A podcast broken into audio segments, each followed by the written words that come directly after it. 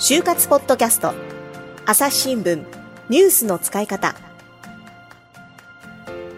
朝日新聞の神田大輔です、えー就職活動に役立つ情報を内定者の方からお聞きしていく就活ポッドキャスト。今回もお相手は篠原真紀子さんです。はい、よろしくお願いいたします。ます。朝日新聞社の就活キャリアアドバイザー篠原真紀子です。はい、はい、今日はですね、うん。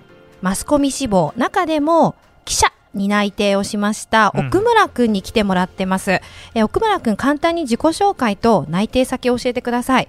えーそれからこれ毎回言ってるんですけれども、このポッドキャストテーマは本音トークなので、はい、複数あればですね、辞退した会社もぜひお願いします。はいはい、ありがとうございます。えー奥村と申します。えー内定先は通信社の記者、他には、えー全国区のテレビ局、それから全国紙の記者に内定しました。おおすごいですね。すごいですよ。3社ですよ。すごいな。テレビ、通信社、それから全国紙。ということで、まあ、記者を目指す学生さんが聞いたらですね、なんて羨ましいんだっ本当にねて。羨ましい。僕ははい。20年前ですけど、テレビも通信社持ちましたけどね。さっきね、あの書類で落ちたっていう話をね。あ、それ言っちゃいますか。あ言っちゃった？あーもうしかもエントリーシートで落ちたんで 面接もねいあの筆記も呼んでもらってないっていうね。え悲しいですね。あのすみません。二十何年前の話やめましょうか。あ、そうですね、はい。なのでちょっと20万、なんね、20何年前。20万年ごめんなさい、ごめんなさい。あの千カンブリア危機とかじゃないんで。大変失礼しました。はい。はい。えー奥村君の就活を振り返っていきたいと思います。はい、よろしくお願いじゃあちょっといつ頃ね始めたのか、その話から聞いていきたいと思います。お願いします。はい、えー始めたのは3年生の6月くらいでした。うん。夏インターンの申し込みが始まるっていう、こう、あの大学の友達もこう騒ぎ始めた頃だったので、その頃に ES を出しました。えーその頃、まあ、手帳に夏のインターンの予定をどんどん書いていったんですけれども、ここ受かったら何日にここに行ってっていうと、もうな8月のスケジュールがぎっしぎっしりになってしまって、なるほど。あここも受かったら大変だとか思ってで合唱団に大学で入ってるんですけどもそこで後輩に夏休みは全然練習行けないと思うごめんって言ってたんですねその時は、そんなことをやってました。いやいるんですよこういう人。まだね 受かってないんですよ。まだ出しただけなんだけど ええ。手帳に書いて、いやどうしようすっごい忙しいなみたいな。あので奥村君結果はどうだったんですかね？ああ残念ながらその予定はどんどんこう消しゴムで消すことに なってしまいました。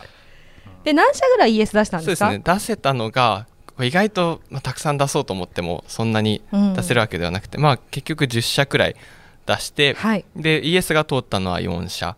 それで、えっと面接面接が受け受かって、うんうん。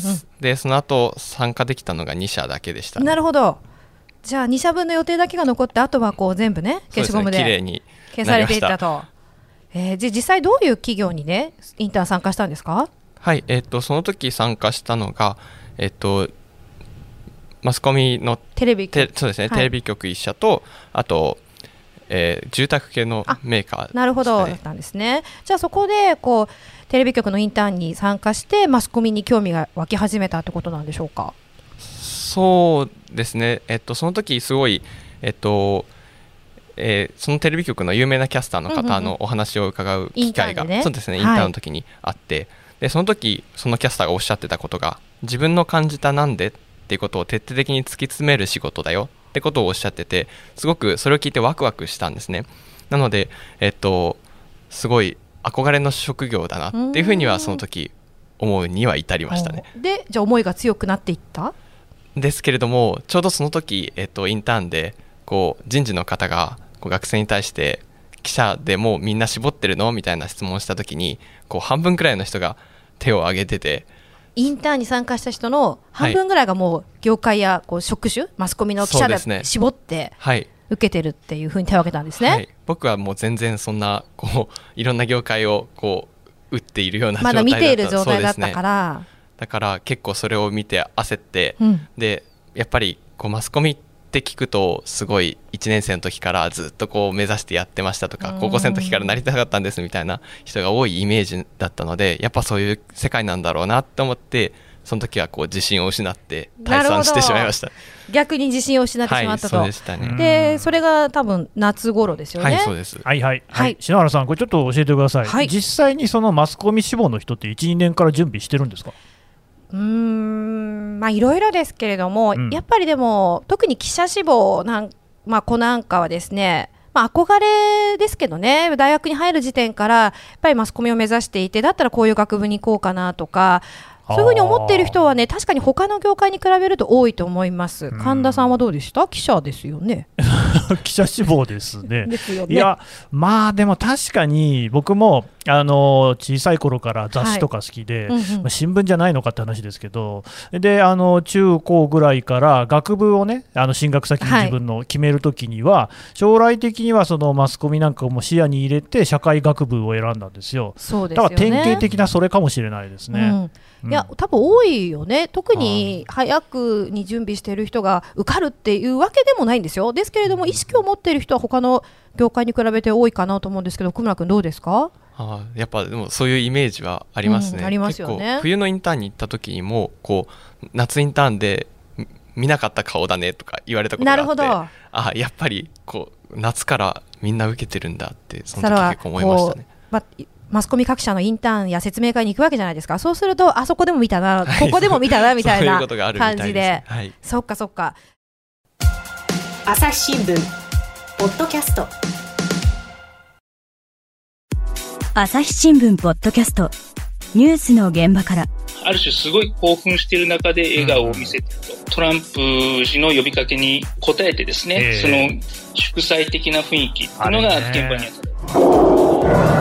その子供のまだライオンなんですけれども、はいはい、ただなんですね。ただ、はい。余剰動物っていう言い方が業界の中ではあるんですけれども、世界有数の海外取材網国内外各地に根を張る記者たちが毎日あなたを現場に連れ出します。音声で予期せぬ話題との出会いを。朝日新聞ポッドキャスト。ニュースの現場から。でも結局そのインターンに行ったのにちょっとこう自信喪失してしまって、はい。でその後その私がやっていた朝日就職フェアに参加してくれましたよね、はい、そうですね。それが多分10月か11月ぐらい。そうですね10月末でしたね、はい。どうでした？そうですねその頃ちょうど、えっと秋インターンの申し込みがその直前くらいにうんうん。あって、まあ、その時もい結局いろんな業界出したんですけれども、まあ、全部落ちて。おっしゃってた もう焦っていやもうでもこんな落ちるんだったら、うん。もういっそのこと憧れを抱いた、うん。こうメディアを受けてみようっていうふうにこうお思って。あいろんな業界に出してみたけどことごとくダメでそうですね。ダメならじゃあやっぱり戻ってマスコミ。そうですね。やけくそみたいな感じだやったんけくそで 行こうかなと。はい。でそれが参加してくれたのがマスコミフェアでしたもんね。はいそうですね。はい。なんか思い出があります？当時の記憶残ってること、ね。やっぱり僕はその時全然マスコミ受けるぞって感じではなかったんで、うん。こう開始前に篠原さんがこうこうみんなの席を巡りながら、はい。こうあなたテレビ局？あの出版？新聞とかすごい聞聞いてもらってたんですけど。あー。ええあのねちょっと解説させてもらうと、はい。当時リアルでセミナーを開催していてでも皆さんね30分1時間前から会場に来てくれるんですよ。でせっかく早く来てくれたんだったら何かその時間もね無駄にしないようにしたいと思って私とそのまあ内定者たちですよね。と会場をぐるぐる回ってえどういうところ受けてるの？とかなんかエントリーシートみ持ってれば今コメントするよ？とか面接の質問ない？とか言って回ってったんですよね聞いて。はいはい、それの話ですよね。そう それが怖すぎ。て怖かったんだ。もう良かれと思ってやったのに。全然こう決めてない状態でこう自分に自信もない状態で、うん。こうもうその場にいることすらごめんなさいみたいな感じだったんですよ。僕の気持ちとしては。だから来ないでってずっと思ってました。あ何？僕のところに来るなと。はいちょっと思っちゃいました。いやーいるんですよ本当にね。私が回っていくと絶対に目を合わせない人っていうのがいるんですよ。それだったんですかね？そうでしたね。そのタイプでした。いやーでどうでした？実際参加してみて。はいそうですね。参加してた内定者の方がこう方たちがすごい生き生きと喋ってて、うん。あ自分もこんなになれるのかなって、うん。まあ不安にはなったんですけれども結構収穫もやっぱり多くて、そのセミナーの特典で、えっと ES 添削が、えっとあって。ありましたね。朝日新聞のえ記者経験者もしくはその、まあ、キャリアのことに詳しい人が模擬 ES を添削してくれるっていうサービスなんですけどね。そうですね、はい。でそれを、えっと出したんですけどもそれは夏インターンでこう、まあ、テレビ局に出したのをこうそのまま映して、まあ、出したんですけれどもそれで、えっと返ってきたコメントにこうとても実力がある方だと思うのでお。こう具体性のところに気をつけて、えっとこう頑張ってくださいっていうコメントがをいただいたんですね。でそれちょっとびっくりしてこう実力があるってどういうことだみたいな こんなもう全然マスコミ就活してなかったのにっていうそれに驚いて結構まあお世辞かもしれないけどそれに結構自分は救われた気持ちになってこれから頑張ってみようって思いました、いや、だから責任重大ですよね。これ添削してくれているあのデスク陣にもみこれ聞いてもらった方がいいんじゃないかなって今私思っちゃいました。で、えっと、エントリーシートを添削してもらって、もう一つ何かその頃きっかけがあったって言ってましたよね。あそうですね、えっと、テレビ局でちょうど働いてる先輩がこうサークルにいてでにいくつか上で、えっと、面識がなかったんですけれども、えっと、その方にこう、えっと、つないでもらって連絡を取ってこう、えっと、お話聞きそうです聞いたね。お話聞きました。うんでその方ももともとメディアにずっと行きたいですっていうタイプではなかったんでうん。あでもそういう人でもこう頑張ればいけるんだなっていうことを思ってそれもちょっと自信自信ではないですけうん。どちょっとマスコミを目指すことはにい。気持ちがそうですね。そろそろやっとやっとって言っちゃいけないから 固まってそうですね。うんきたんですね。というわけで気持ちが固まってきたところではい。第1回としてはね、あのまとめにしたいと思います。はい、あのどうもありがとうございました。あり。がとうございま。したさて、あの就活ポッドキャストを聞いてくださっている就活生の皆さんにお得なお知らせがあるということですね、篠原さん。はい。えー概要欄にある URL から、うん朝日新聞デジタルの就活割にご登録いただくと、うん就活に役立つプレゼントをしたいと思っています。おお、どんなものなんですかはいね。。えーまず一つ目がですね、うん就活の新定番、自己 PR 動画の攻略ポイントということで、えー今ですね、就活がオンラインになって、うん自己 PR 動画という課題を提出する企業が増えてきたんですね。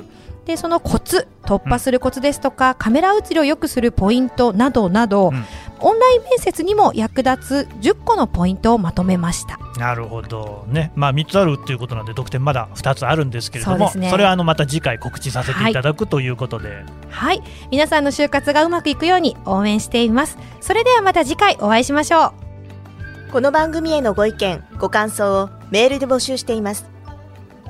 Podcast at 朝日 .com podcast アットマーク朝日 .com までメールでお寄せください。